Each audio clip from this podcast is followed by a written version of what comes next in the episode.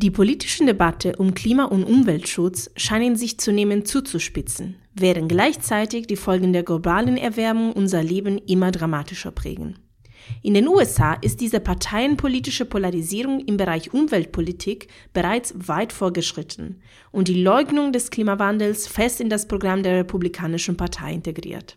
Doch das war nicht immer so. Lange galt ausgerechnet Umweltschutz als ein Thema, bei dem beide Parteien mühelos zueinander fanden. Es war beispielsweise Richard Nixon, der in 1970 die Environmental Protection Agency ins Leben rief. Oder Ronald Reagan, der in 1987 das Montreal Protocol unterschrieben und damit den Kampf gegen das Ozonloch zum Erfolg machte.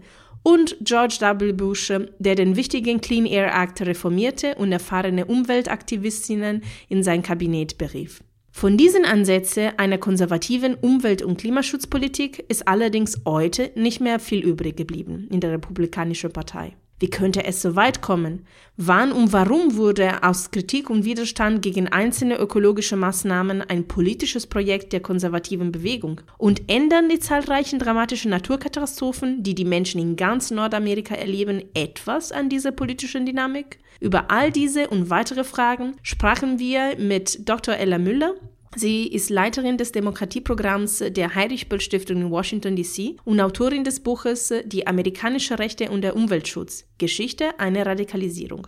Moderiert wurde das Gespräch von Madeleine Hoffmann, Journalistin und Autorin. Diese Veranstaltung fand am 28. November 2023 statt und war eine Kooperation der Petra Kelly Stiftung mit der Heinrich Böll Stiftung in Washington, mit der Heinrich Böll Stiftungen in Baden-Württemberg, Bremen, Nordrhein-Westfalen und Sachsen-Anhalt sowie mit Weiterdenken in Sachsen und der Stiftung Leben und Umwelt in Niedersachsen. Hallo Ella, schön dich zu sehen. Hallo aus Washington. ähm, hier ist es jetzt mittags, 12 Uhr mittags, die Sonne scheint und wir hatten keinen Schnee leider, aber dafür schönes, sonniges, kaltes Wetter. Ja, das sieht wirklich auch schon am Fenster sehr äh, schön, ja, warm aus, so ein bisschen, aber Wärmer als hier. Naja, wir duzen uns, äh, weil wir uns schon kennen. Wir haben schon mehrmals hier gemeinsam über die Herausforderungen, verschiedenste Herausforderungen der Demokratie in den USA diskutiert, hier bei der ähm, Petra Kelly Stiftung. Und du, Ella, warst auch meine Betreuerin beim Transatlantic Media Fellowship äh, der Böll Stiftung. Das ist ein journalistisches Recherchestipendium, das ihr vergebt. Und du bist nämlich bei der Böll Stiftung in Washington die Leiterin des Demokratieprogramms. Deswegen warst du da die Ansprechpartnerin. Und du bist auch außerdem Historikerin für amerikanische Zeitgeschichte und lebst mit deiner Familie in Washington DC, wo du gerade äh, Thanksgiving gefeiert hast. Ja. Und ähm, jetzt hast du auch noch ein Buch veröffentlicht. Herzlichen Glückwunsch. Ich halte dir direkt einmal in die Kamera. Das machen wir heute. Sehr schön, danke. Ich freue mich immer, es zu sehen. Über den Inhalt des Buches wollen wir heute diskutieren. Äh, da gibt es echt viel zu besprechen äh, bei dem Thema. Wir versuchen möglichst viele Bereiche abzudecken. Alle sind nicht zu schaffen, weil es ist wirklich, äh, da muss man es lesen. Eine große Empfehlung ähm, sollte man auf jeden Fall machen. Äh, wir möchten aber natürlich, dass gerade die, die Themen, die, die Ihnen und euch wichtig sind, dass wir die auf jeden Fall ansprechen. Deswegen herzliche Einladung hier in den Chat dann auch Fragen äh, reinzustellen und wir binden die dann ein ins Gespräch. Und ähm, ja, dann können wir direkt inhaltlich einsteigen. Und wir könnten kaum aktueller sein mit der Veranstaltung, denn diese Woche beginnt ja auch die Klimakonferenz in Dubai.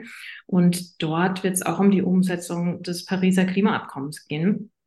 Ein Abkommen, äh, für, in, zu dem die USA ja inzwischen ähm, ja ein äh, Verhältnis haben, das so ein bisschen äh, ja divers ist. Ähm, unter Donald Trump sind die USA ausgetreten, großes Entsetzen, ähm, großer Schock.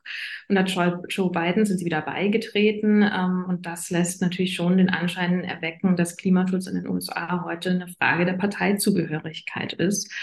Ähm, obwohl das ja nicht immer so gewesen ist, wie wir gleich noch genauer besprechen wollen und wie es eben dazu gekommen ist, dass es heute so aussieht mit dem Klimaschutz und der Parteizugehörigkeit und ähm, wie das passiert ist und was auch die Rolle von Trump da tatsächlich ist. Das steht alles in diesem Buch, das ich nochmal hochhalte, die amerikanische Rechte und der Umweltschutz, Geschichte einer Radikalisierung. Es ist deine Dissertation, Ella, und du hast mir verraten, ähm, vom ersten Gedanken bis zur Abgabe sind zehn Jahre vergangen. Ja. Beim Lesen dachte ich mir, ja, natürlich, das ist, da steckt so viel drin, das ist so umfangreich. Klar, da, da, da steckt man einfach lange ganz viel Arbeit rein. Aber es ist ja manchmal auch irgendwie so ein bisschen frustrierend, dieses Thema. Deswegen habe ich mich gefragt, ob du es manchmal auch mal bereut hast, dass du dich diesem Thema Ähm, das ist eine, das ist eine äh, gute Frage. Ähm, ich bin, habe in Deutschland studiert. Ich bin Historikerin, Zeithistorikerin, habe an der Uni Freiburg studiert und damals im Studium mich sehr viel mit Nationalsozialismus beschäftigt. Und ich erinnere noch, dass ich am Ende des Studiums dachte, für meine Abschlussarbeit mache ich aber was anderes. Da schaue ich mir mal was an, was vielleicht ein bisschen optimistischer stimmt und dachte, ich gucke nach Amerika und habe dann angefangen, mich mit der amerikanischen Rechten zu beschäftigen. Und das war natürlich ein Fehler in dem Sinne, dass es einem äh, wenig Grund für Optimismus gibt, sondern dass es ein Held in diesen sehr zentralen Fragen, äh, wie steht es um unsere Demokratie, äh, wie verteidigen wir unsere Demokratie, was steckt hinter dieser Radikalisierung der Rechten, die wir in Amerika beobachten, aber ja auch weit darüber hinaus. Und ähm, seitdem beschäftige ich mich mit diesem Thema auf ganz unterschiedlichen Ebenen, also wissenschaftlich, ähm, hier jetzt in Washington mit meiner Arbeit im Demokratieprogramm der Böll Stiftung. Da funktioniert die Arbeit ein bisschen anders. Man ist vor Ort, man spricht mit den Menschen, man hat sehr konkrete Projekte und Zusammenarbeit. Ähm, und all das sozusagen ähm, habe ich in meinem Kopf und denke das sozusagen mit, wenn ich versuche zu verstehen und zu erklären, ähm, was eigentlich passiert in diesem Land, äh, was passiert bei der Republikanischen Partei, was das alles zu tun hat mit der Klimakrise, die uns ja eigentlich beschäftigen sollte und auf die wir eigentlich Antworten liefern müssen. Ähm, genau, also das ist so ein bisschen die Geschichte dahinter. Und ähm, angefangen habe ich tatsächlich, du hast gesagt, vor zehn Jahren, das stimmt auch, da ist auch viel passiert in der Zeit dazwischen, aber da gehe ich jetzt nicht in Detail drauf ein. aber angefangen habe ich 2012 und das war der Moment, wo Obama gerade wiedergewählt worden war. Und das war ehrlich gesagt ein Moment, wo viele, ähm, die in die USA geblickt haben, optimistisch waren, weil sie das Gefühl hatten, okay, Obama war jetzt kein Ausrutscher äh, 2008, als die Amerikaner ihn zum Präsidenten gemacht haben, sondern er war gewollt, er hat es geschafft, äh, wiedergewählt zu werden. Ähm, und das heißt vor allem, die Republikanische Partei hat ein Problem und muss sich überlegen, wie sie in Zukunft Wahlen gewinnen will. Und damals, 2012, war die Analyse von vielen, diese Partei, die Republikanische Partei, die muss sich modernisieren, die muss sich mäßigen, die muss zurückfinden in die Mitte. Das wird sie auch alles tun, denn das ist doch strategisch das Klügste, was sie machen kann, um wieder eine Mehrheit zu finden, um Frauen zu erreichen, um junge Menschen zu erreichen, um ähm, Angehörige von marginalisierten Gruppen zu erreichen und damit wieder eine Chance zu haben in diesem demokratischen Wettbewerb. Das war die Analyse 2012. Wir wissen, mhm. wie es weitergegangen ist. 2016 Trump, also das Gegenteil von Mäßigung, das Gegenteil von zurück in die Mitte, aber dann tatsächlich eine erfolgreiche Wahl. Aber das war der Anfangspunkt meines Nachdenkens sozusagen über die USA, Demokratie und Klima. Wow, das ist auch echt schon total ähm, ja, da ist ja einfach schon so viel passiert, alleine in, dieser Zeit, in der du darüber nachgedacht hast, äh, ne, wo man irgendwie äh, merkt, dass das so viele Aspekte auch sind, die man da betrachten muss. Ähm, und ich kann mir vorstellen, das war wahrscheinlich auch schon so ein Moment der Hoffnung, so ein bisschen äh, mit Obama, oder? Dass, ähm, dass vielleicht, äh, hast du auch, glaube ich, mal so gesagt im Vorgespräch, die Geschichte des Klimaleugnens vielleicht äh, da so ein Ende nimmt. Ähm, war das so? Hattest du da wirklich Hoffnung oder war dir dann schon klar, warst du dann schon so doll im Thema drin, dass du schon wusstest, ähm, nee, so einfach wird das nicht werden, das ist mhm. tiefer? Also ehrlich gesagt, das klingt jetzt vielleicht naiv, aber ich hatte Hoffnung. also ich hatte ähm, damals am Anfang des Projektes das Gefühl, ich mache Geschichte. Äh, und das, was ich mir anschaue, nämlich dieser Widerstand gegen Klimaschutz, die Leute, die Leugnung der Klimakrise, diese Sabotage, das nähert sich einem Ende. Das ist überholt, das ist anachronistisch, das passt nicht in unsere Zeit, das hat noch nie so richtig Sinn gemacht. Äh, wir finden da einen Weg raus und vielleicht nicht alle Republikaner, vielleicht nicht alle äh, Unternehmen und Industriezweige, aber so die Mehrheit und äh, die, die man braucht, um Politik zu machen, die finden da wieder raus. Das war tatsächlich am Anfang ein Gedanke, der mich doch irgendwie sehr überzeugt hat. Ähm, und der sich dann schnell als naiv oder ähm, als einfach als eine fehlgeleitete Analyse äh, dargestellt hat und tatsächlich unterschätzt hat, wie radikal die Republikanische Partei, wie radikal die konservative Bewegung in den USA ist und wie wichtig diese Radikalisierung und die Skandalisierung von allen möglichen Themen, mhm. vor allem aber auch Klima- und Umweltschutzthemen ist für ihren ähm, für, für ihren Erhalt sozusagen. Also wie sehr die das brauchen und wie sehr, wie sehr die das strategisch auch nutzen und wie sehr die auch davon überzeugt sind in vielerlei Hinsicht. Also das war naiv. Absurderweise bin ich jetzt, wo ich das Buch veröffentlicht habe ähm, und vor allem als ich die letzten Seiten geschrieben habe, war ich wieder an einem Moment, wo ich eigentlich optimistisch bin. Das klingt wahrscheinlich auch wieder mhm. oder mag sich auch als naiv herausstellen. Aber auch jetzt gerade in diesem Moment, wo ich in die USA blicke, sehe ich eigentlich beim Thema Klimaschutz durchaus Grund für Optimismus. Da können können wir nochmal näher drüber sprechen. Ja, Aber, das ist sehr schön. Ich, ich sehe schon, das ist was, das brauchen wir dann am Ende. Wenn wir dann so richtig äh, down sind, dann brauchen wir den Optimismus. Ähm, aber bevor äh, wir da jetzt noch weitersprechen, noch kurz eine Definitionsfrage. Auch du hast ja, sprichst ja eben von der amerikanischen Rechten. Ähm, wen meinst du dann damit genau? Also ist es gleichbedeutend dann für die Republikanische Partei oder ist es anders zu definieren? Also das ist ein sehr breiter Begriff, das ist auch sehr bewusst ein breiter Begriff, ein Sammelbegriff, der verschiedene Strömungen umfasst, ähm, also sozusagen ideengeschichtliche Strömungen wie die Neoliberalen, wir haben die evangelikale Bewegung, wir haben alle möglichen Teile äh, und Akteure innerhalb dieses breiten Begriffes amerikanische Rechte. Und ich wähle ihn deshalb so stark oder so, so breit, ähm, weil ich einmal glaube, am Ende ist es wichtig zu verstehen, wie sich die Republikanische Partei entwickelt und wer auf diese Entwicklung Einfluss nimmt innerhalb äh, der gesellschaftlichen Rechten, der konservativen Bewegung, ähm, weil dort entsteht Politik. Die Republikanische Partei ist am Ende das Organ, das Politik umsetzt, das Klimapolitik entweder macht oder blockiert, Umweltpolitik sozusagen zulässt oder sabotiert. Ähm, deshalb habe ich sozusagen sehr bewusst einen breiten Begriff äh, gewählt, den ich an unterschiedlichen Stellen im Buch dann nochmal genauer präzisiere. Aber glaube, für uns, um zu verstehen, was hier los ist, hilft es eigentlich, möglichst breit drauf zu blicken. Mhm. Ja, vor allem ist es ja besonders spannend, weil, wenn man in die Geschichte guckt, die Republikanische Partei ja selbst sogar mal Vorreiter in Sachen Umwelt- und Klimaschutz gewesen ist. Ich glaube, du hast da auch ein äh, Foto dabei, nämlich unter Richard Nixon verabschiedete ja der US-Kongress 1969 ne, den National Environmental Policy Act. Das war das umfassendste Umweltgesetz der Geschichte der USA und jetzt sehen wir es gleich. Ja, jetzt haben wir noch nicht ganz das Bild, das wir wollen. Ähm, schauen, ob es funktioniert. Nochmal in die Vergangenheit. Okay. Ähm, das Bild wäre aber gleich. ja, macht nichts. Ja. Äh, genau, ich stelle sonst schon mal nebenbei meine Frage. Ähm, was da nämlich passiert ist mit dieser, mit dieser Gesetzgebung, ist, das war, hatte eine überparteiliche Mehrheit, richtig? Das heißt, ja, was, was heißt das? Was war damals anders? Das wäre ja heute undenkbar wahrscheinlich, ne? Ja, das ist heute tatsächlich undenkbar. Also das ist der Moment, 1969 äh, wird das Gesetz im Kongress verabschiedet, 1970 am 1. Januar, also ganz frisch aus der Silvesternacht unterzeichnet Richard mhm. Nixon das, äh, dieses Gesetz. Ich zeige gleich mal das Bild, sobald ich das technisch hinkriege, aber erzähle schon mal weiter.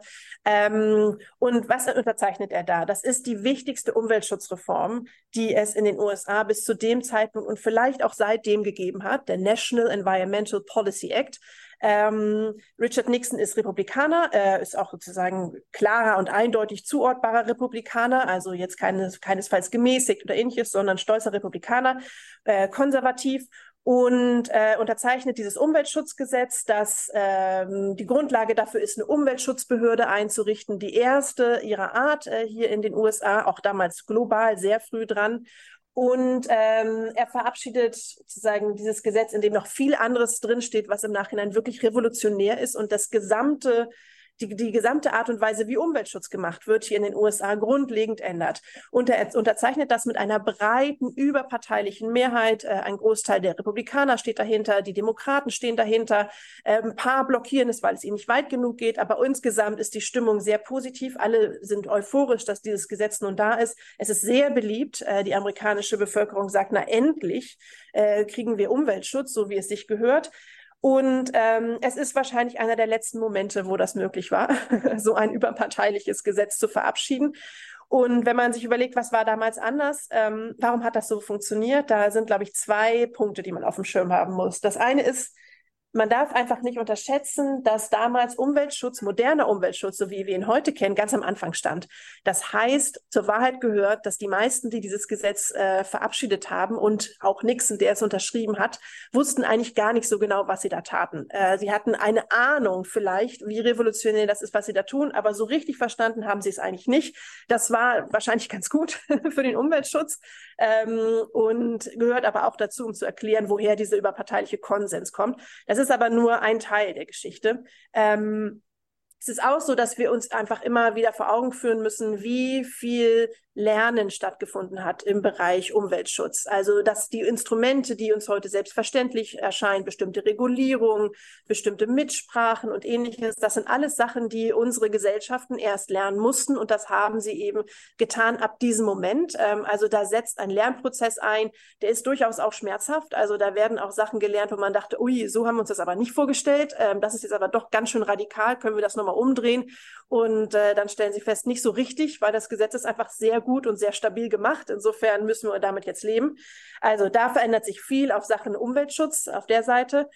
Und dann verändert sich die politische Landschaft in den USA sehr grundlegend. Und diese Veränderung hat erstmal gar nichts zu tun mit Umweltschutz. Ähm, da geht es darum, dass die USA in den 60er Jahren in großer Aufruhr sind. Das ist die Zeit der Bürgerrechtsbewegung. Das ist die Zeit, in der äh, ein demokratischer Präsident 1964 den Civil Rights Act äh, unterschreibt und damit tatsächlich garantiert, dass alle Menschen, alle Amerikaner und Amerikanerinnen in diesem Land tatsächlich Grundrechte haben. Und damit setzt eine gewaltige Wählerwanderung ein zwischen den Parteien. Die Parteien äh, positionieren sich neu. Die Republikanische Partei wird konservativ.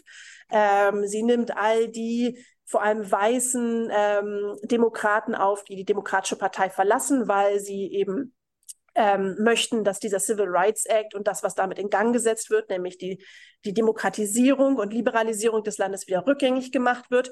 Und sie führt dazu, dass das schwarze Amerika äh, die Demokratische Partei als politische Heimat findet. Also alles ist in Bewegung, alles schiebt sich, sortiert sich neu und zum ersten Mal entstehen zwei Parteien, die tatsächlich unterscheidbar sind. Also eine konservative republikanische Partei, eine liberal, moderat liberale äh, demokratische Partei, die sich auf einmal neu sortieren in allen möglichen politischen Feldern, auch im Bereich Umweltschutz. Mhm. Also wahnsinnig viel auf einmal, was man da bedenken muss. Wir gehen da jetzt auf einzelne Punkte dann auf jeden Fall nochmal genauer ein. Ich fand aber spannend auch, was du gesagt hast. Ähm, es fand eine große, eine breite Zustimmung in der Bevölkerung auch, ne? Diese, ähm, diese Gesetzgebung. Ähm, das war der Earth Day fand ja auch 1970 statt, ne? Also die größte Demonstration für den Schutz der Natur, die in den USA jemals, ich weiß nicht, ob es bis heute nochmal gesteigert wurde, äh, stattgefunden hat. Gleichzeitig gab es ja aber auch heftige Proteste der Bevölkerung gegen Umweltschutzmaßnahmen. Vielleicht versuchst du an der Stelle nochmal deine ähm, Präsentation zum Laufen zu bringen. Da hast du nämlich so ein paar Fotos, ähm, ein paar Beispiele, was da passiert ist. Also Ah, hier haben wir nochmal Richard mhm. Nixon, genau. Aber jetzt sehen wir es hoffentlich. Mal gucken. Also für alle, die nur zuhören, äh, wir versuchen jetzt ein paar Bilder zu zeigen, die nochmal deutlich machen, worüber wir sprechen. Ähm, klappt das? Ja, man kann es sehen, genau. Sehr schön. Vielleicht jetzt nochmal rückblickend, äh, da sehen wir Richard Nixon, wie er den NEPA unterzeichnet, da haben wir gerade drüber gesprochen und er sieht sehr glücklich aus. Ich glaube, so viel kann man mhm. sagen. Äh, sehr ja, Moment. Ja. Und ähm, worüber wir jetzt aber eigentlich gerade sprechen, sind diese Proteste, diese antiökologischen, anti-Umweltschutzproteste, die im ganzen Land äh, immer wieder sozusagen aufpoppen. Ähm, ich glaube, es ist wichtig, wir haben über den Earth Day gesprochen, also eine die größte Umweltschutzdemonstration, äh, die es jemals gegeben hat. Äh, so groß war das nie. Also so groß waren die antiökologischen Proteste nie und auch nie so gut organisiert, sondern immer eher dezentral, äh, sehr mhm. lokal. Mhm ähm, ja. häufig auch unverbunden. Also die wussten sozusagen gar nichts voneinander, hatten auch wenig mhm. miteinander zu tun, zumindest am Anfang. Ähm, aber es gab sie eben, wenn man mal ein bisschen genauer hinschaut. Hier sehen wir jetzt zum Beispiel gerade Dorothy Thurhoff. Das ist eine ähm, Businessfrau, wie man so schön sagt. Mehr weiß ich nicht über sie. Das ist ein Bild aus dem Archiv, äh, die ein Schild hochhält, auf dem steht We pay taxes, parks don't. Mhm. Und hinten im Hintergrund sieht man noch weitere Schilder, auf denen steht, steht äh, Drive, don't walk, Protest Drive. Ähm, und so weiter. Worum geht es? Äh, sie protestiert äh, in Ocean Beach. Ähm, dagegen, dass der Strand für Autos gesperrt wird. Äh, die lokalen Behörden hatten ähm, entschieden, dass die Muschelbestände äh, sich erholen müssen über den Sommer und dass es deshalb besser ist für diese Muscheln, wenn die Autos, die Trucks, die Autos nicht mehr direkt auf den Strand drauffahren, sondern davor parken. Und dagegen protestiert die Frau, die wir jetzt sehen, Dorothy, äh, weil sie das für unzumutbar hält und äh, das Gefühl hat, da geht jetzt irgendwas aus der, da gerät jetzt etwas aus der Balance und sie hat ein Recht darauf, mit ihrem Auto auf den Strand zu fahren. Ähm, was soll das? Was hat das? Was, was, wozu braucht es diese Art von Umweltschutz? Ähm, das ja. war 1972. Ähm, wir haben noch ein paar andere Bilder. Jetzt gerade sehen wir zum Beispiel einen Protest von Holzfällern äh, im Nordwesten der USA, ist nicht ganz klar, ob in Washington oder in Oregon, äh, in den 80er Jahren, die Schilder vor sich halten, auf denen steht To Hell with Old Lovers also zur Hölle mit den Eulenliebhabern. ah, ja, okay. Das war, ging um die Northern Spotted Owl, ja. Das war Ganz genau so ist es. Das ist ein Protest gegen Artenschutz. Ähm, also wo sie sozusagen dagegen protestieren, dass für eine bestimmte Eulenart, die und auf die Artenschutzliste gekommen ist, jetzt Waldflächen gesperrt werden, damit die sich dort wieder erholen kann. Die Holzfäller haben das Gefühl, ihnen wird die Lebensgrundlage genommen. Äh, sie wollen, dass diese Gebiete, diese Waldgebiete weiterhin für die Holzindustrie zur Verfügung stehen. Sie haben Angst äh, um ihre Jobs, sie haben Angst um ihr Einkommen. Ähm, auf einem anderen Schild sieht man, Owls won't feed my family. Ähm, sie machen sich Sorgen um ihre Familien, um ihre Communities äh, und protestieren hier eben an dieser Stelle gegen Artenschutz. Mhm. Okay. Hast du da, es kommt doch noch mehr. Oh, das ist jetzt dann schon. Wollen wir das nochmal zurückstellen? Das sieht ja. aus, als wäre das aktuell. Ähm, oder möchtest du da jetzt auch schon drüber sprechen? Nee, wir können gerne später nochmal ja, darauf zurückkommen. Können wir da noch mal. Also, das ist ja schon ein bisschen absurd, ne? wenn man sich vorstellt, okay, jetzt, ich meine, wahrscheinlich mussten sie auch nicht sehr weit weg vom Strand parken dann und so. Also, es, wie kann man äh, dagegen oder überhaupt dieser Spruch, ne? We paid taxes Texas Parks don't, ist schon irgendwie absurd. Aber äh, kann man dann sagen, dass Umwelt, also Widerstand gegen Umweltschutzmaßnahmen irgendwie immer so was äh, Individuelles haben und immer so ein bisschen egoistisch sind oder zu dem Zeitpunkt, was auf jeden Fall so war?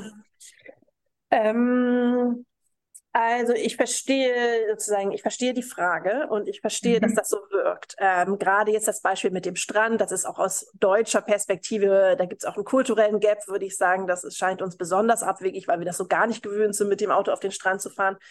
Ähm, hier ist das ein bisschen anders.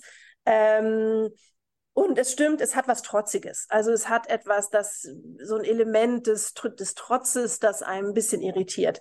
Ich glaube trotzdem, dass man unterscheiden sollte, auch bei den Beispielen, die ich jetzt genannt hatte, zwischen zwei Dingen. Also ich glaube, dass es Protest gegen Umweltschutzmaßnahmen gibt, der ist sehr legitim, der ist wichtig äh, für die sozusagen für die gesellschaftliche Akzeptanz von Umweltschutz, von Klimaschutz und der ist auch normal. Also der gehört auch einfach dazu. Und es ist wichtig, dass er artikuliert wird und es ist wichtig, dass er ernst genommen wird und dass er gesehen wird. Und dieser, dieser Protest hat häufig eine, äh, einen persönlichen Bezug. Äh, da gibt es eine Betroffenheit, eine ökonomische Betroffenheit, eine soziale Betroffenheit, manchmal auch nur eine kulturelle Betroffenheit. Aber es gibt eben eine, man kann sozusagen eine Verbindung herstellen zwischen den Menschen, die da protestieren und der Maßnahme, um die es geht. Und ähm, das würde ich sagen, soweit normal. Es ist auch wichtig, dass sozusagen Umweltbewegung, dass grüne Akteure akzeptieren, dass das dazugehört, das sehen, das ernst nehmen und einfach integrieren in diesen Prozess. Denn am Ende ist es eben ein Aushandlungsprozess. Wie viel Umweltschutz wollen wir? Welcher Umweltschutz, welche, welche Form von Umweltschutz ist gut und ist richtig und ist gesellschaftlich akzeptiert? Also das ist alles normal und Teil davon und wichtig und muss akzeptiert werden und sollte auch akzeptiert werden und macht auch Umwelt- und Naturschutz teilweise besser.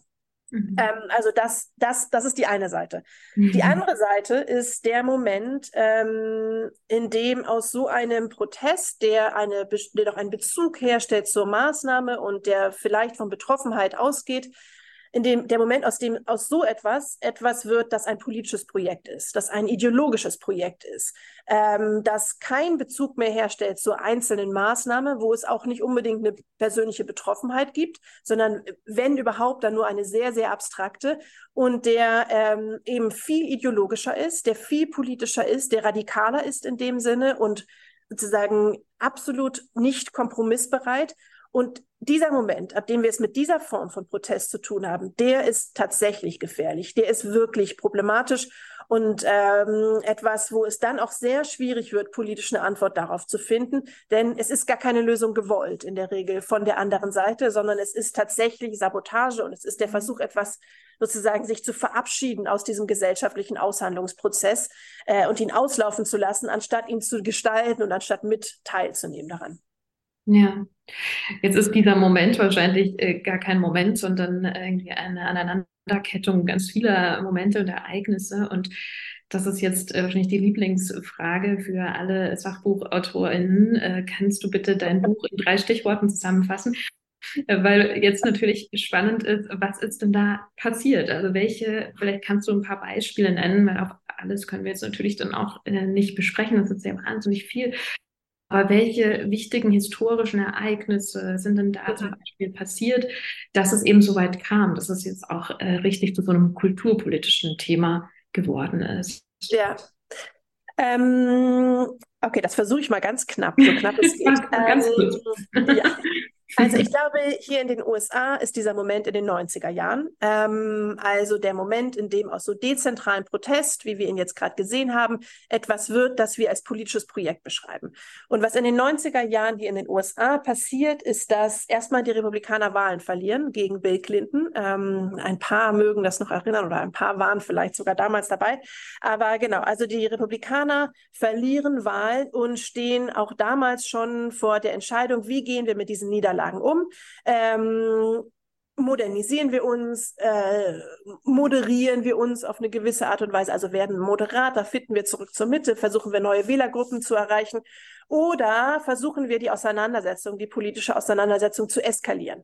Und in den 90er Jahren entscheidet sich die Führung der Republikanischen Partei hier in Washington dafür, die Auseinandersetzung mit dem politischen Gegner, also mit der Demokratischen Partei, zu eskalieren, indem sie sagen, ab jetzt von uns nur noch fundamental Opposition. Wir gehen keinen einzigen Kompromiss ein mit der Demokratischen Partei. Wir arbeiten an keinem einzigen Gesetz mit. Wir blockieren diese Partei und ihren Präsidenten, wo immer wir können und an die, in jedem Moment.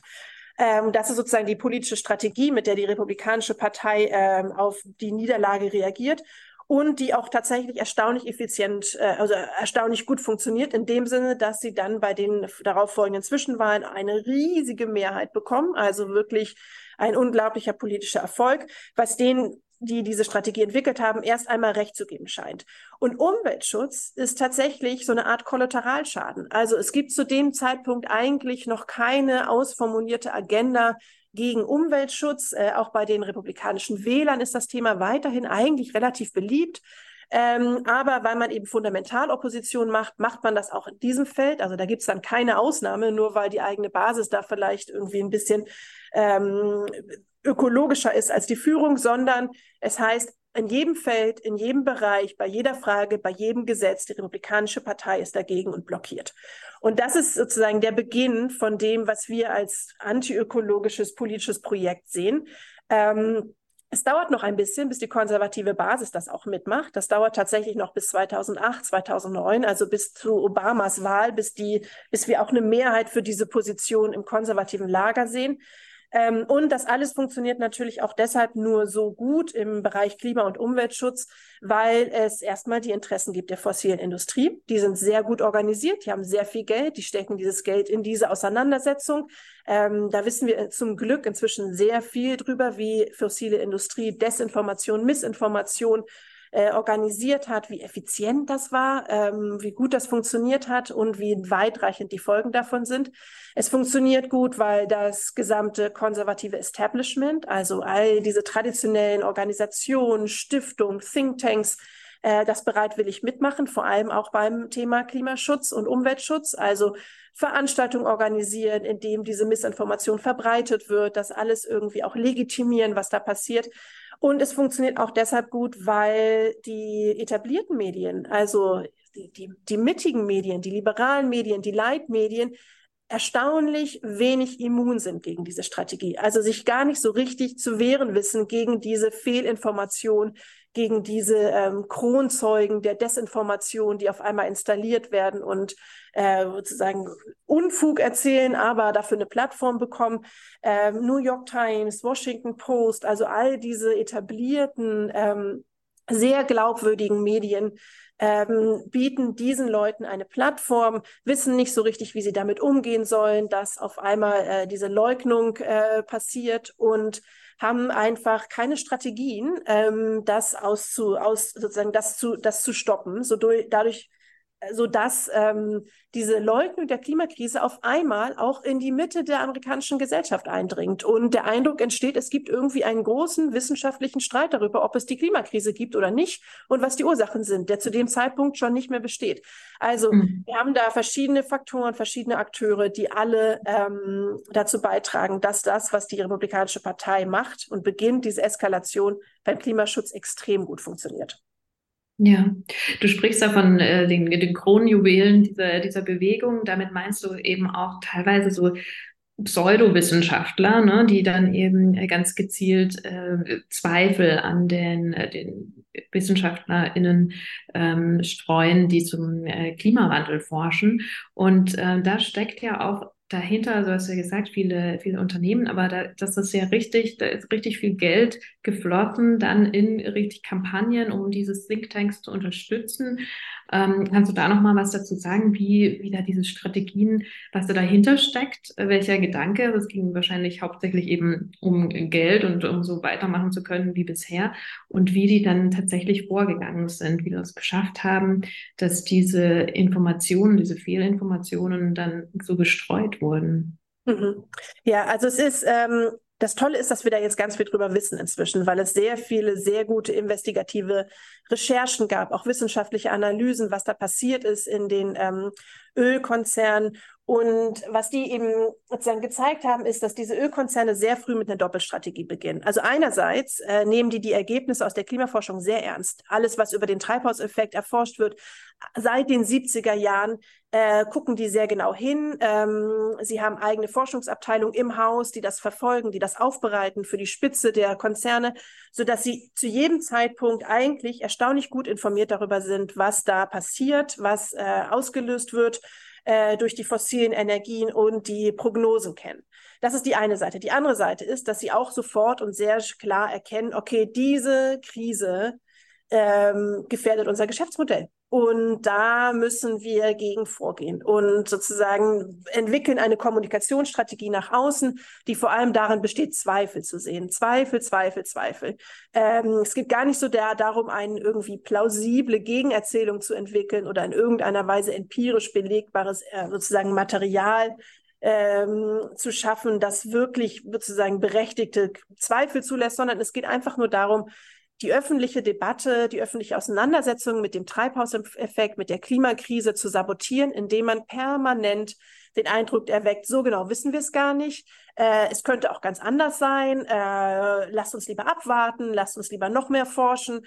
Huch, jetzt wurde doch zu schnell geforscht. Äh, wissen mhm. wir denn wirklich, ob das stimmt, was da jetzt steht? Also es wird ähm, einfach nur dafür gesorgt, dass dieser Zweifel entsteht. Und das ist enorm effizient. Das allein reicht schon, um eben Klimaschutz immer wieder zu bremsen, immer wieder Argumente zu schaffen, um doch nicht äh, beim Klimaschutz voranzukommen. Und ist eine sehr gute Strategie, die auch in vielen anderen Bereichen angewendet wird, aber dort eben besonders fatal ist, wie wir wissen.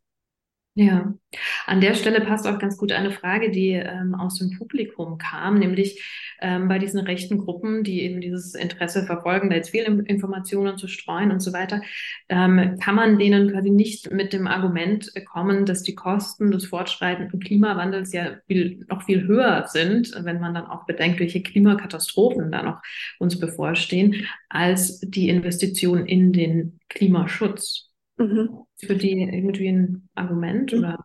Das ist ein, das ist ein wichtiges Argument, vor allem heute, äh, wo wir die Kosten des, der Klimakrise ja jedes Jahr, jeden Monat äh, sozusagen sehr unmittelbar erfahren und sehen können.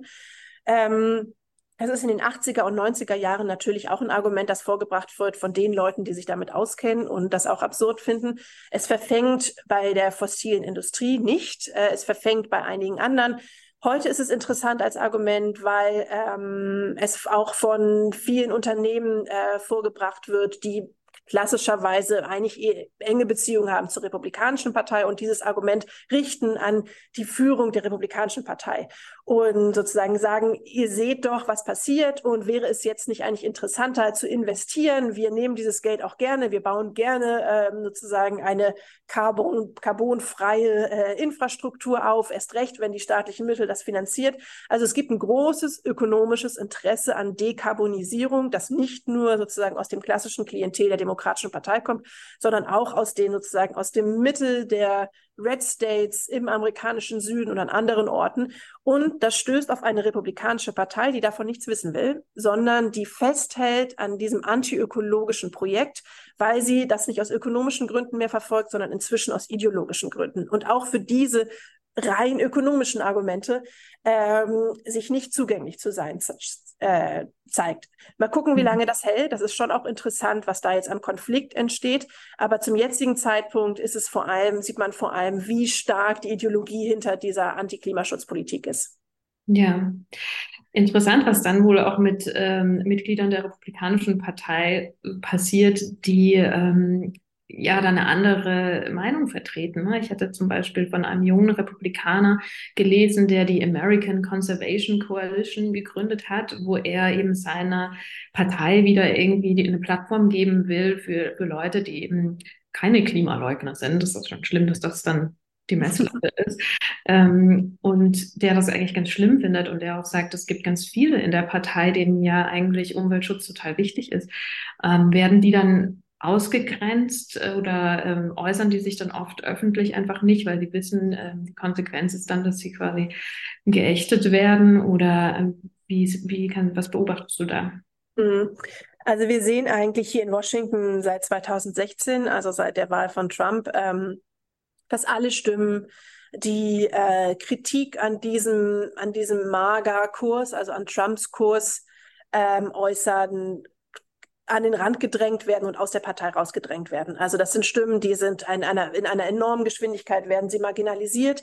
Ähm, nach dem 6. Januar hat man das auch stark gesehen. Der 6. Januar, ähm, der Sturm auf das Kapitol damals, das waren ja Bilder, die um die Welt gegangen sind und uns alle sehr schockiert haben. Also diese Eskalation von Gewalt und ähm, Militanz, das war schon, das war auch schon ein, das war sozusagen ein neues Level, auch für die Republikanische Partei. Und damals gab es auch Stimmen innerhalb der Republikanischen Partei, die gesagt haben, okay, das geht jetzt eigentlich zu weit. Wenn man sich anschaut, was aus diesen Stimmen geworden ist, dann sind die nicht mehr Teil des republikanischen Establishments und sind sozusagen marginalisiert, ausgegrenzt, teilweise ähm, verfolgt von der republikanischen Basis. Also da ist die Republikanische Partei wirklich auf einem sehr klaren Kurs. Alle Stimmen, die mo zur Moderation raten, die zum Beispiel auch beim Thema Umweltschutz sagen, gibt es da nicht interessante andere Positionen, konservative Art von Umweltschutz, zum, wie wäre es denn zum Beispiel mit marktwirtschaftlichem Umweltschutz? Also wir sind doch gegen den Staat, äh, dann bieten wir doch an einen sozusagen market-friendly Environmentalism. Ähm, aber diese Stimmen haben keinen Einfluss auf den Kurs der Republikanischen Partei. Sie ähm, poppen immer wieder auf. Sie kriegen auch mediale Aufmerksamkeit, weil das ja interessant ist eigentlich, das mal zu sehen. Aber sie lösen nichts aus und setzen nichts in, Bewegung innerhalb der Republikanischen Partei. Und das in einem Moment, wo ja die Klimakrise schon weit fortgeschritten ist. Ne? Also die, die, die Folgen sind ja spürbar für Amerikanerinnen und Amerikaner im Land. Ja. Jetzt, jetzt gibt es auch schon eine Frage noch zur Klimakonferenz. Da kommen wir gleich nochmal dazu. Ich würde aber jetzt gerne auch nochmal ähm, einen Blick nach Deutschland werfen. Erstmal finde ich es ganz spannend, ähm, dieses Wort, was übrigens ja auch echt schwer auszusprechen ist, ist Anti-Environmentalism. Ähm, das verwendest du ja ähm, oft im Buch und da schreibst du oft schon, das ist auch schon im Amerikanischen nicht so einfach zu definieren. Ähm, wie ist es dann im Deutschen? Wie würdest du das da interpretieren? Wie ja, übersetzen? Mhm. Fällt mir schwer. ähm, deshalb versuche ich das immer so ein bisschen zu vermeiden. Also ich glaube, dass man ähm, sozusagen das, die Idee des Antiökologischen, das geht schon in die richtige Richtung, dass man von Antiökologie spricht, von antiökologischer Bewegung. Ähm, man kann natürlich auch Anti-Naturschutz oder Anti-Umweltschutzbewegung äh, verwenden, aber das sind alles sehr sperrige Begriffe. Ähm, also ich versuche häufig tatsächlich einfach so konkret zu sein wie möglich und zu sagen, Protest gegen Umweltschutz, Protest gegen Klimaschutz. Ähm, Aber ich finde, es gibt eigentlich keine gute Übersetzung des Begriffs, ähm, was auch daran liegt, dass Environmentalism so ein schöner englischsprachiger Begriff ist, der die Bewegung meint, der Umweltbewusstsein meint, äh, der sozusagen das Netzwerk meint und Umweltpolitik meint. Also ein sehr breiter Begriff. Ähm, den ich eigentlich richtig gut finde und den wir im Deutschen so nicht haben. Deshalb äh, scheitere ich an der Übersetzung. Aber ich freue mich über Vorschläge. Also wer immer Vorschläge hat, her damit. Ja, aber dieser Protest gegen Klimaschutz, äh, das ist ja schon mal, finde ich, ein ganz guter Ansatz, um auch irgendwie so zu vergleichen. Das haben wir ja auch, Protest gegen Klimaschutz. Ähm, wie siehst du denn da, siehst du Parallelen äh, zu äh, deutschen Widerstand gegen Klimaschutz zu den USA? Mhm.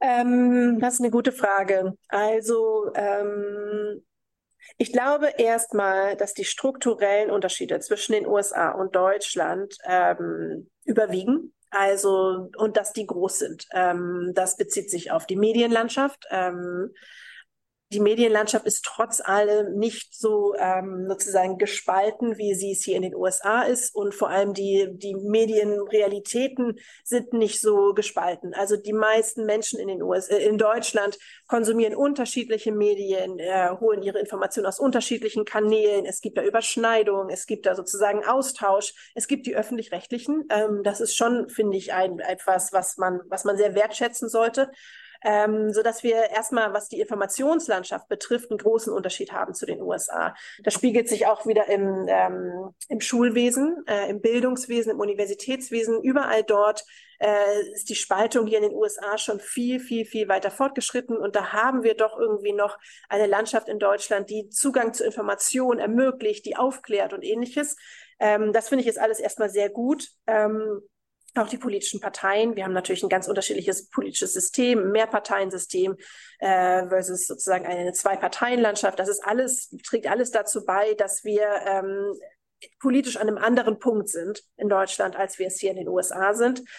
Trotzdem sehe ich das natürlich, dass wir auch in Deutschland immer mehr bei Landtagswahlen ähm, auf sozusagen Bundesebene Momente haben, wo die konservative, wo konservative Parteien, also CDU, CSU, wahrscheinlich auch FDP, ähm, versuchen, Klimaschutzthemen zu skandalisieren äh, und mobilisieren und zwar sozusagen weniger bezogen auf das Gesetz oder auf eine bestimmte Maßnahme, sondern sehr grundsätzlich gegen Umweltschutz oder Klimaschutzbewegung mobilisieren.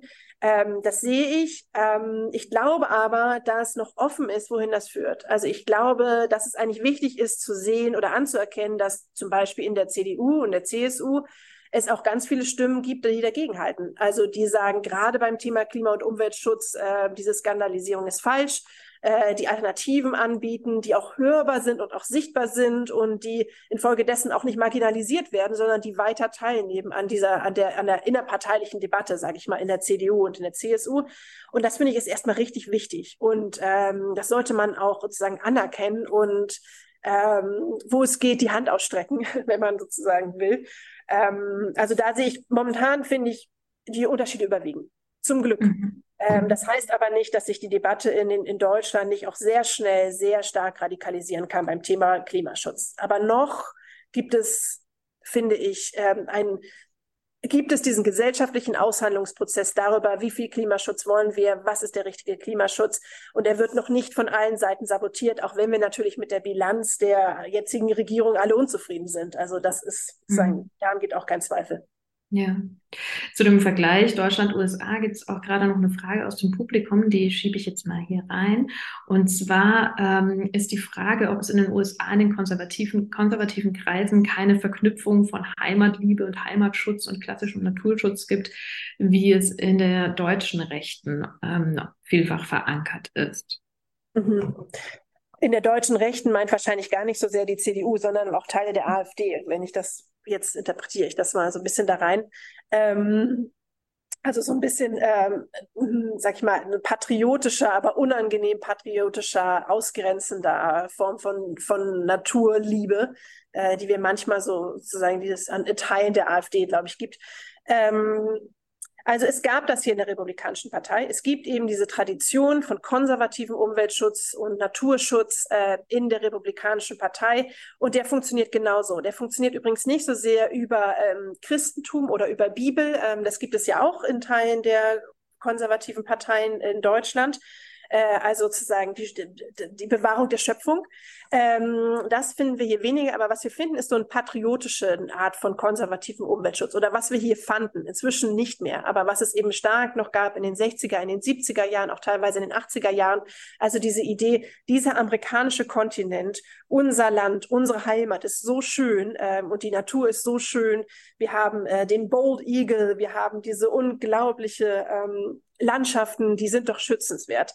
Äh, das gibt es, das hat auch großen Anklang, das funktioniert auch sehr gut. Auf dieser Grundlage werden dann zum Beispiel auch Artenschutzgesetze verabschiedet äh, im amerikanischen Kongress mit breiter republikanischer Unterstützung. Ähm, das gibt es aber als einflussreiche oder als ernstzunehmende politische Strömung innerhalb der konservativen Bewegung heute nicht mehr. Heute wird alles niedergedeckt oder sozusagen begraben unter diesem großen ideologischen Projekt ähm, anti Klimabewegung, Anti-Umweltbewegung, ähm, Anti-Demokraten vor allem. Mhm. Ja, äh, bei den Demokraten, genau, gab es ja jetzt dann durch die Demokraten 2022 dann wieder einen Erfolg. Äh, Joe Biden hat den Inflation Reduction Act unterschrieben. Vielleicht kannst du da dann auch nochmal ganz kurz ähm, erklären, worum es da geht. Aber meine Frage wäre dazu, wie fanden das dann eigentlich die Republikaner? Was ist denn, wie, wie war denn da so die, ähm, die Kommunikation oder die Wertschätzung ähm, innerhalb zwischen den beiden Parteien? Ja, ähm, der Inflation Reduction Act, ähm, der, der es nicht in seinem Namen trägt, aber der es trotzdem ist, wurde letzten Sommer verabschiedet von beiden und ist, ähm, ich glaube, man kann gar nicht überschätzen, wie wichtig der für Klimaschutz ist hier in diesem Land. Der hat wirklich eine richtige Dekarbonisierungswelle ähm, ausgelöst. Also es ist ein riesiges, ein gewaltiges Investitionsprogramm in Dekarbonisierung im weitesten Sinne. Also alles, was Elektrifizierung ist, alles, was Ausstieg aus fossilen Energien ist, wird darüber finanziert, staatlich äh, gefördert und das mit sozusagen mit richtig viel Schwung und äh, Geschwindigkeit. Das ist wirklich sehr beeindruckend. Das hat auch die meisten Beobachter letztes Jahr überrascht und überrascht sie auch immer noch, wie gut dieses Gesetz tatsächlich funktioniert. Also ein wirklicher Gamechanger hier in den USA. Wie haben die Republikaner reagiert? Ähm, also die Republikaner haben so reagiert, wie sie jetzt immer reagieren. Ähm, sie haben alles blockiert. Äh, sie haben sich nicht beteiligt an den Verhandlungen. Sie haben das Gesetz nicht unterstützt.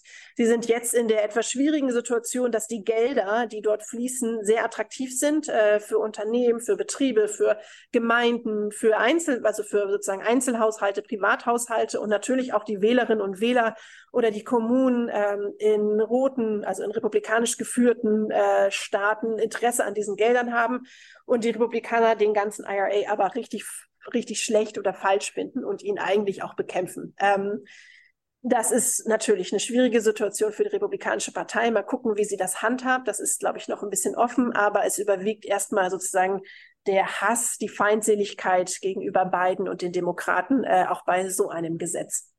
Mhm. Und äh, nach aktuelle Einschätzungen der, der Rechten äh, zur Biden-Politik, da gibt es auch noch eine Frage aus dem Publikum, nämlich wie ist das äh, Bidens Fernbleiben von der Klimakonferenz zu werten und wie wird es in rechten Kreisen aufgenommen?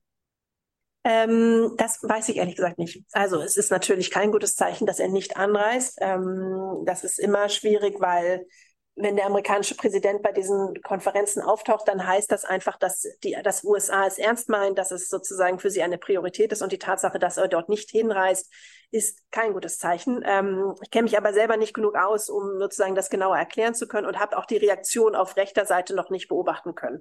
Ähm, insofern kann ich die Frage leider nicht beantworten. Okay, also ja, was erhoffst du dir denn dann von der Klimakonferenz? Gibt es da ja, wenn er da nicht mal auftaucht, was ist denn da, bleibt denn da überhaupt zu hoffen? Also ich glaube, die meisten sind pessimistisch, was diese COP, äh, also was diese Klimakonferenz dieses Jahr betrifft. Das ist natürlich, hängt natürlich stark mit dem Austragungsort auch zusammen. Also das ist einfach purer Irrsinn da in Dubai. Ähm, ich bin nicht optimistisch, was das betrifft. Ich bin aber tatsächlich optimistischer, was die Entwicklung hier in den USA betrifft. Und vielleicht das ähm, sozusagen zum Ende unseres Gesprächs noch, damit wir weil ich jetzt sagen, angekündigt habe, dass ich wieder optimistisch bin, äh, ja. zumindest beim Thema Klimaschutz. Mhm. Ähm, Ich glaube, dass es, dass es wichtig ist, dass wir in Deutschland sehr genau hinschauen, was hier in den USA passiert beim Bereich Klimaschutz. Ich glaube, dass momentan weniger interessant ist, was die Republikaner machen äh, oder die Konservativen machen, sondern dass vor allem spannend ist, was bei den Demokraten passiert ist, dass endlich ein Klimaschutzgesetz äh, verabschiedet werden konnten. Und dass es ganz wichtig ist, genau hinzuschauen, welche Bündnisse dort geschlossen wurden, welche Koalitionen entstanden sind im sozusagen breiten liberalen Lager, das ja inzwischen von sehr weit links bis zu moderat konservativ ist, also wirklich sehr breit ist ähm, und welche Gruppen da zusammengefunden haben und sich geeinigt haben und auf welche Kompromisse sie sich eigentlich verständigt haben, um gemeinsam für diesen Klimaschutz zu kämpfen und dafür zu sorgen, dass der auch wirklich verabschiedet wird. Ähm, das ist, glaube ich, eigentlich das Spannendste und was vor allem in Deutschland jetzt ähm, wichtig wäre als sozusagen als Lektion, aber vor allem auch als Inspiration, dass Klimaschutz noch funktionieren kann, wenn man tatsächlich diese Bündnisse herstellt und wenn man es schafft, dass Klimaschutz nicht nur ein Thema der Umweltbewegung ist oder in Deutschland dann der Grünen Partei, sondern dass es Möglichkeiten gibt, Möglichkeiten gefunden werden, eine Sprache gefunden wird, ähm, sozusagen Maßnahmen gefunden wird, die weit darüber hinaus ähm, sozusagen überzeugen und dafür sorgen, dass die Leute richtig dahinter stehen und richtig dafür kämpfen. Also stabile Bündnisse, stabile Allianzen für Klimaschutz. Das ist, glaube ich, die große Herausforderung in Deutschland. Und da kann man ausnahmsweise mal einiges lernen hier aus den USA. Ja, das ist, äh, das ist wirklich spannend, aber gar nicht so einfach. Ähm, ich frage mich nämlich, wenn, wenn Menschen schon gegen Parks demonstrieren. Oder ich meine, wir haben ja ganz viele äh, Auswirkungen des Klimawandels schon sind zu spüren in den USA, in Deutschland. Ähm, es wird, ist also nicht so, dass es eine riesige Umweltkatastrophe braucht, um irgendwie da Solidarität herzustellen, weil wir haben die ja ständig und es passiert anscheinend irgendwie nichts in Richtung Solidarität oder Bündnisse. Ähm, was brauchst denn dann, damit man diese Bündnisse herstellen kann, damit wieder, damit man da wieder gemeinsam an einem Strang ziehen kann? Braucht es vielleicht wieder so eine positive Erzählung? Das gab es ja mal unter Präsident Trump mit der Great Society, hat ja eine Zeit lang ganz gut funktioniert. Brauchen wir sowas oder was, was denkst du, was können wir da konkret zum Vorbild nehmen? Wie kann das funktionieren, diese Bündnisse herzustellen? Also ähm, eine positive Erzählung ist tatsächlich, glaube ich, wichtig. Äh, oder positiv ist vielleicht der falsche Begriff, aber eine Erzählung, die nicht apokalyptisch ist, die äh, nicht dazu führt, dass man eigentlich den Mut verliert, dass man, ähm, dass man gelähmt ist, dass man sich Fatalismus hingibt, sondern eine Erzählung, die sozusagen zumindest die Möglichkeit schafft, dass die Zukunft durchaus auch noch lebenswert sein kann. Und das ist hier gelungen, äh, Bidens Erzählung, und das ist nicht nur er, sondern das ist sozusagen eine breite, also das ist auch die Klimajugendbewegung, das sind sozusagen ähm, ganz viele auch progressive Akteure, junge Politikerinnen, die alle gesagt haben, okay, Klimaschutz, Dekarbonisierung ist für uns auch ein Wachstumsversprechen. Das ist die, das Versprechen auf eine bessere Zukunft, ökonomisch, sozial, ähm, was Gleichheit betrifft. Wir interpretieren Klimaschutz als unseren Hebel, um tatsächlich wieder Wohlstand für alle zu schaffen, um die Leute mitzunehmen, um äh, Menschen, die hier in den USA vollkommen abgeschnitten sind von ökonomischer Teilhabe, von sozialer Teilhabe, um die wieder reinzuholen in die Gesellschaft, um denen eine Chance und eine Perspektive zu geben. Und Klimaschutz ist ein Ziel, aber es ist vor allem ein Hebel, der dazu führt. Das ist sozusagen die Erzählung, die hier in, in den USA für Klimaschutz gefunden wurde und die von weiten Teilen der Klimabewegung mitgetragen wird. Es ist keine Postwachstumserzählung. Es ist auch keine Erzählung, die Lebensstile ändert. Also es ist keine Agrarwende, es ist keine Ernährungswende, es ist keine Verkehrswende oder Verkehrswende nur in dem Sinne, dass elektrifiziert wird, ähm, also all das ist es nicht, sondern es ist tatsächlich ein, eine Politik, die ganz klar den Fokus auf Dekarbonisierung hat. Also alles, was Dekarbonisierung bringt, ja. Äh, alles, was dazu führt, dass wir Dekarbonisierung erstmal nicht erreichen, weil wir uns noch einigen müssen, weil wir andere Prioritäten setzen, das äh, stellen wir hinten an. Also laserscharfer Fokus auf Dekarbonisierung. Ähm, und das wird von ähm, von vielen Teilen der Gesellschaft getragen, auch weil es ein Teilhabeversprechen ist. Es ist aber auch ganz konkrete Bündnisarbeit, also zum Beispiel die, das Aufeinanderzugehen von Umweltbewegung und Gewerkschaften, die sich wirklich über Jahre zusammengesetzt haben und überlegt haben, wie finden wir eine gemeinsame Sprache, wie finden wir sozusagen ein Ziel, wo wir uns gemeinsam für einsetzen können. Und die haben sehr viele, vor allem habituelle Hürden überwinden müssen, um zueinander zu finden. Und das Ergebnis ist eben die Idee, Idee, dass man Klimaschutz als Investition in sozusagen Industrie vor Ort macht. Also Industrie made in America, Jobs made in America, aber über sozusagen Dekarbonisierung. Das bedeutet für den Klimaschutz, dass es ein bisschen langsamer geht, weil diese Infrastruktur muss erstmal aufgebaut werden. Die E-Autos müssen erstmal produziert werden im Land und dafür musst du die Fabriken erstmal bauen und alles. Also es könnte schneller gehen, wenn man nicht auf Made in America bestehen würde, sondern importieren würde aus China oder sonst wo. Ähm, aber das ist der Kompromiss, den die Umweltbewegung, die Klimabewegung eingegangen ist, dass sie gesagt hat, okay, eure Partnerschaft, das Bündnis mit den Gewerkschaften ist uns so wichtig, dass wir sagen, Made in America ist eine Priorität. Jobs in Amerika sind eine Priorität, auch wenn es dafür etwas langsamer geht mit dem Klimaschutz und auch wenn das bedeutet, dass es keine ökologische Klimaschutzpolitik ist, weil das ist es nicht. Das ist sozusagen Industriepolitik. Ähm, mhm. und das ist nicht die reine ökologische Lehre, sondern das ist der Aufbau von Fabriken, die E-Autos herstellen, die Batterien produzieren. Ähm, all das, was man eben für Elektrifizierung braucht. Aber es ist trotzdem interessant. Und ich finde, es gibt auch in Deutschland schon viele äh, Initiativen, die das sehr gut machen und die genau das versuchen. Also zum Beispiel, was Fridays for Future gemacht hat mit der Gewerkschaftsjugend. Die arbeiten eng zusammen, die sind aufeinander zugegangen und haben erkannt, okay, hier, wenn wir zusammenarbeiten, sind wir stärker. Ähm, oder auch ähm, viele Startups in Deutschland, die ähm, sehr bewusst auch die Nähe zur Grünen Partei suchen, die Grüne Partei, die die Nähe zu Startups sucht, um hier eine gemeinsame Sprache zu sehen und zu herauszufinden, wie man sich gegenseitig unterstützen kann, auch beim Thema oder gerade beim Thema Klimaschutz. Also ich sehe mhm. da eigentlich äh, auch in Deutschland Bewegung. Potenzial. Ja, du hast jetzt schon eine Frage zum Publikum ähm, beantwortet zu den Gewerkschaften. Ähm, eine Kurzfrage noch: Wer gehört denn in den USA zur Klimajugendbewegung? Welche Akteure sind da?